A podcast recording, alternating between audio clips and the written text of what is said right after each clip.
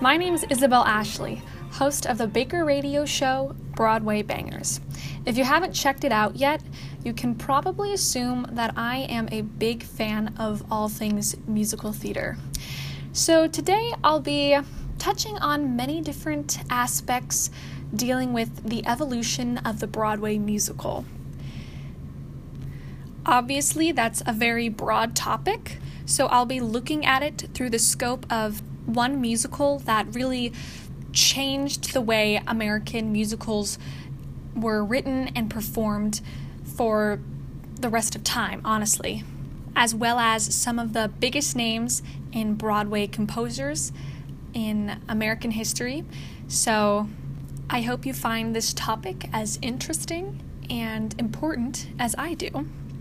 Because I feel like musicals aren't analyzed and assessed as seriously as plays are, especially, you know, you know, Shakespeare plays are often analyzed and assessed in literature classes, but you never really look into the literature of a musical script.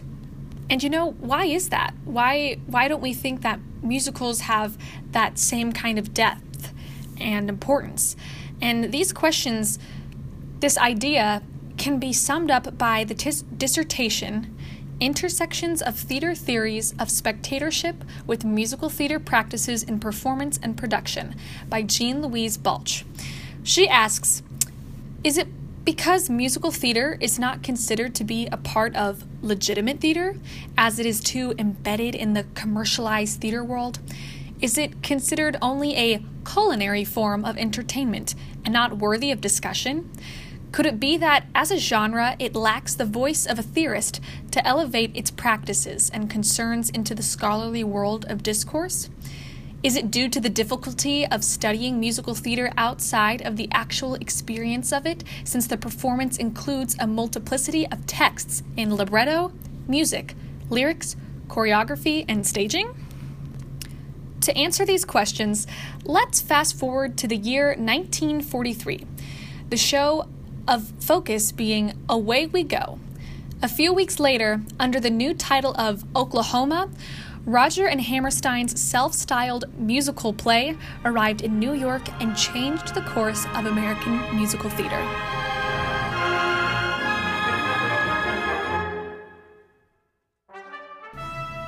According to TheaterHistory.com, the saga of the trials and tribulations of Oklahoma before it reached its premiere performance in New York to become one of the surpassing triumphs of the American theater is now a twice told tale.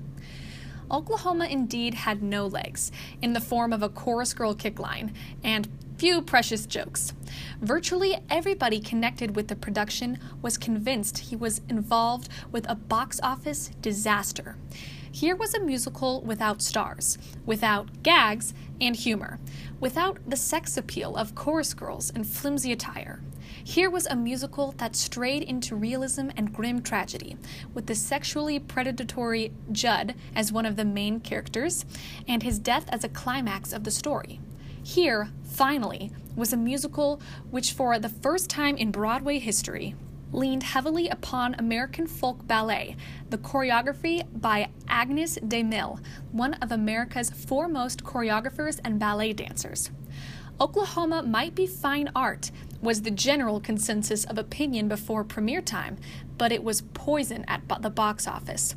The effort to get the necessary financial backing proved to be a backbreaking operation, successfully consummated only because the Theater Guild, which had undertaken the production, had many friends and allies. But there was hardly an investor anywhere who did not think he was throwing his money down a sewer. When Oklahoma opened, out of town scouts sent back to New York the succinct message no girls, no gags, no chance.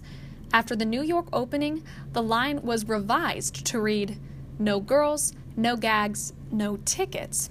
For at that premiere performance, the surpassing beauty, the freshness, the imagination, and the magic of this musical play held the audience spellbound from the opening curtain on.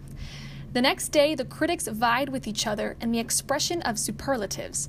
One of them did not hesitate to describe it as a folk opera.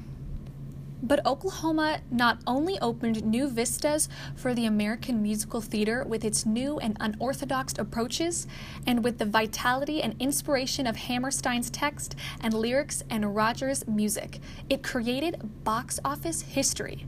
It ran on Broadway for five years and nine months, breaking all of the then existing records both for length of run and for box office receipts a national company toured the United States for 10 years, performing in about 250 cities before an audience exceeding 10 million. In, audit, in addition, when the New York engagement ended, the original company went on tour of 71 cities. Companies were formed to produce the play in Europe, South Africa, Scandinavia, Australia, and for the armed forces in all the theaters of war during the last years of the Second World War. In London, its run proved the longest in the 300 year history of the Drury Lane Theatre. Based on Green Grow the Lilacs, a stage play by Lynn Riggs, Oklahoma brought together for the first time composer Richard Rodgers and lyricist Oscar Hammerstein II. The duo would go on to write nine Broadway musicals together, but none would be as important for the development of American musical theater as Oklahoma. The plot is simple, revolving mainly around the question of who will take Laurie Williams to the box social, the decent Curly McLain or the sinister Jud Fry. However, Oklahoma continued in the tradition of Showboat in its depiction of the pioneering men and women of the American Southwest. Oklahoma opened at the St. James Theater on March 31, 1943, and ran for 2,212 performances. The original cast featured Joan Roberts as Laurie Williams, Alfred Drake as Curly McLain, and Howard Da Silva as Jud Fry. The 1955 film version featured Gordon MacRae and Shirley Jones. According to the New York Times article, A Musical Theater Breakthrough, it had beautiful songs and dance, all tightly integrated into a moody, bittersweet libretto that took little time out of the formulaic vaudeville and operetta spawned trivialities that marked most Broadway musical comedies of its time. Oklahoma ushered in the era of the serious musical. The old fashioned musical comedy would never go away, of course. Just as Oklahoma shared its debut season with Cole Porter's Something for the Boys, so Oklahoma descendants like West Side Story and A Chorus Line would later coexist with The Music Man and Annie. But there was no turning back once Oklahoma had paved the way, commercially and artistically, for an American theatrical form in which script, song, and dance merged to create a drama as well as an escapist fairy tale entertainment. A revolution had begun, albeit a slow one. Broadway musicals are created in the rough and tumble world of big money show business. Experimentation is tempered by the perilous realities of the mass media entertainment marketplace. But revolutionaries like Rodgers and Hammerstein and their young protege Stephen Sondheim would go on to change the way musical theater was written.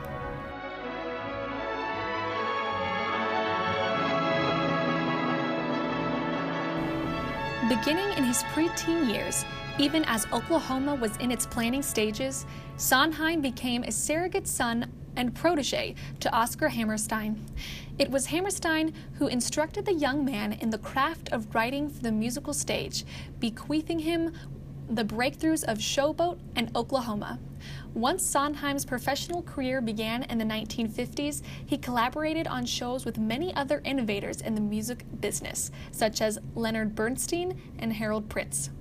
The serious musicals that follow Oklahoma have come in several distinct forms the musical play, in which libretto and score carry equal weight, the operatic musical, and the dance musical, and Sondheim has been associated with all of them. The musical play was pioneered by Hammerstein. Before Showboat and Oklahoma, musical numbers either didn't advance a script or advanced one that was at best jazz age fluff. Showboat dealt with unhappy marriages and miscegenations. Oklahoma, from Lynn Riggs' play Green Grow the Lilacs, had a sexually threatening villain. In form, Oklahoma went beyond its predecessor by accentuating songs in which the characters directly expressed their motivations and feelings. And the ballets were not thrown in there for fun, but, like the score, either advanced the story or explored a character's psyche. Musical plays, frequently adapted from sturdy plays and novels, reached their peak in the 1950s with shows such as Guys and Dolls and My Fair Lady. Just how important a libretto's architecture became to the musical can be seen by how few predecessors of Showboat and Oklahoma can hold the stage today, even when they contain a larger quotient of standard songs than the fluffy, libretto poor musical comedies of the same period. Of all the Gershwin musicals, only Porgy and Bess is stageable now on its own terms instead of as a nostalgic, if not campy, artifact. Time has also eroded all Rodgers and Hart musicals, except for those based on Shakespeare. Yet, even as the musical play ruled among Broadway's serious musicals and helped streamline the shape of less ambitious musical comedies, composers and choreographers were trying to stretch the musical away from the book and towards its other components score and dance. The operatic musicals, not to be confused with actual operas that were booked into Broadway theaters, because few composers working within the Broadway system had either the musicianship or ambition to attempt them. Still, there are some important operatic musicals. Some, such as Porgy and Bess and Sweeney Todd, have entered opera company repertories. Operatic musicals have often resulted when serious composers decided to meet Broadway's showbiz demands halfway. Dance musicals, meanwhile, grew out of DeMille's advances in Oklahoma. It was DeMille's Freudian dream ballet for Roger and Hammerstein that integrated dance into the emotional fabric of a musical's story. DeMille soon became one of the first choreographers to stage an entire Broadway musical, the third Rodgers and Hammerstein show, Allegro, in 1947, on which the teenager Sondheim served as production assistant. Ten years later, the dance musical's ascendancy began in earnest with Sondheim's first Broadway show, West Side Story, for which he wrote the lyrics. To Arthur Laurents's adaptation of Romeo and Juliet and Bernstein's alternately Broadway and operatic score, the director choreographer Jerome Robbins added not only dances, but dance sequences. The whole show seemed to be choreographed. In spite of Sondheim's important excursions into the operatic musical, such as Sweeney Todd, the musical play, such as A Funny Thing Happened on the Way to the Forum, and his operetta, A Little Night Music, he made his reputation with the dance musical. After West Side Story, he wrote the lyrics to Jule Styne's score and Laurents' book for the next Robin production, and perhaps, to this day, the most perfectly achieved dance musical, Gypsy. In 1964, Sondheim contributed a score to another, yet unsuccessful dance musical, Anyone Can Whistle. His scores were imaginatively tailored to the needs of the dramatic material, and, unlike Rodgers and Hammerstein, he made no concessions to Broadway taste. Sondheim, dismissed by serious music audiences, reviled by conservative Broadway theater audiences for failing to write hummable songs, and unknown to most hip young audiences, inevitably came a cult figure.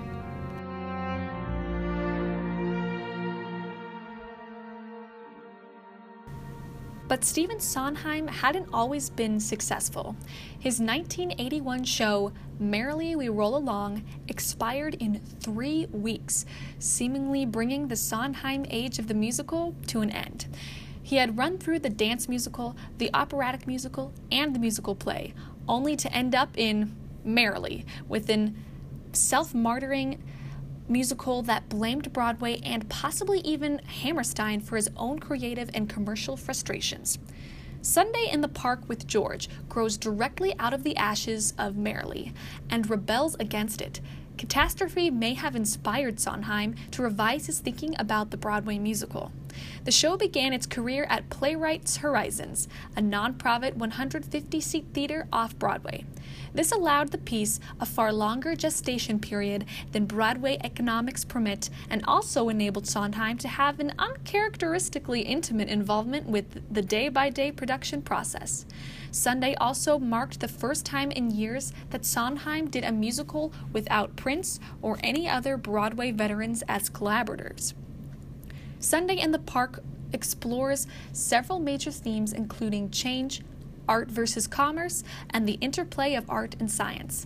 The Broadway production won two Tony Awards, eight Drama Desk Awards, as well as the Pulitzer Prize for Drama in 1985.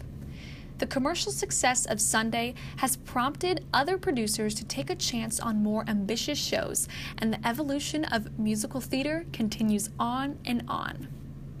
So, why should anyone care about the aesthetic upheavals caused by a Broadway musical? A few years ago, in a published reminiscence about Oscar Hammerstein, Sondheim offered his own view. Hammerstein was a giant, Sondheim wrote, because he changed the texture of the American musical theater forever. First with Kern, then with Rodgers. And to change that means not only to change musical theater all over the world, but to change all American theater as well, because musical theater has affected playwriting profoundly and permanently. It's debatable whether Hammerstein changed all American theater, but that has been the great hope for Broadway's one original theatrical form throughout its history. In Sunday in the Park with George, Sondheim, the inheritor of that history, has changed the texture of the musical as radically as Hammerstein once did in Oklahoma. But even more than Hammerstein did, he has built a bridge between the musical and the more daring playwriting of his time. Should Sondheim keep moving on and moving on up with others, he may yet become a giant he saw his teacher to be, one who leaves our theater profoundly and permanently changed. Thank you for listening to this analysis of the history of the American musical. If you'd like to give those articles pulled for this co- podcast another look, they were Oklahoma from theaterhistory.com, a musical theater breakthrough by Frank Rich of the New York Times, 1984, and Intersections of Theater Theories of Spectatorship with Musical Theater Practices in Performance and Production by Jean Louise Balch of the University of Colorado at Boulder, 2012. I hope you enjoyed learning about the founding musicals and writers of the American musical. And if you enjoyed what you heard, be sure to tune into Broadway Bangers every Thursday from 8 to 10 on bakerradio.org if you'd like to hear a sample of their music. Thanks for listening. Until next time.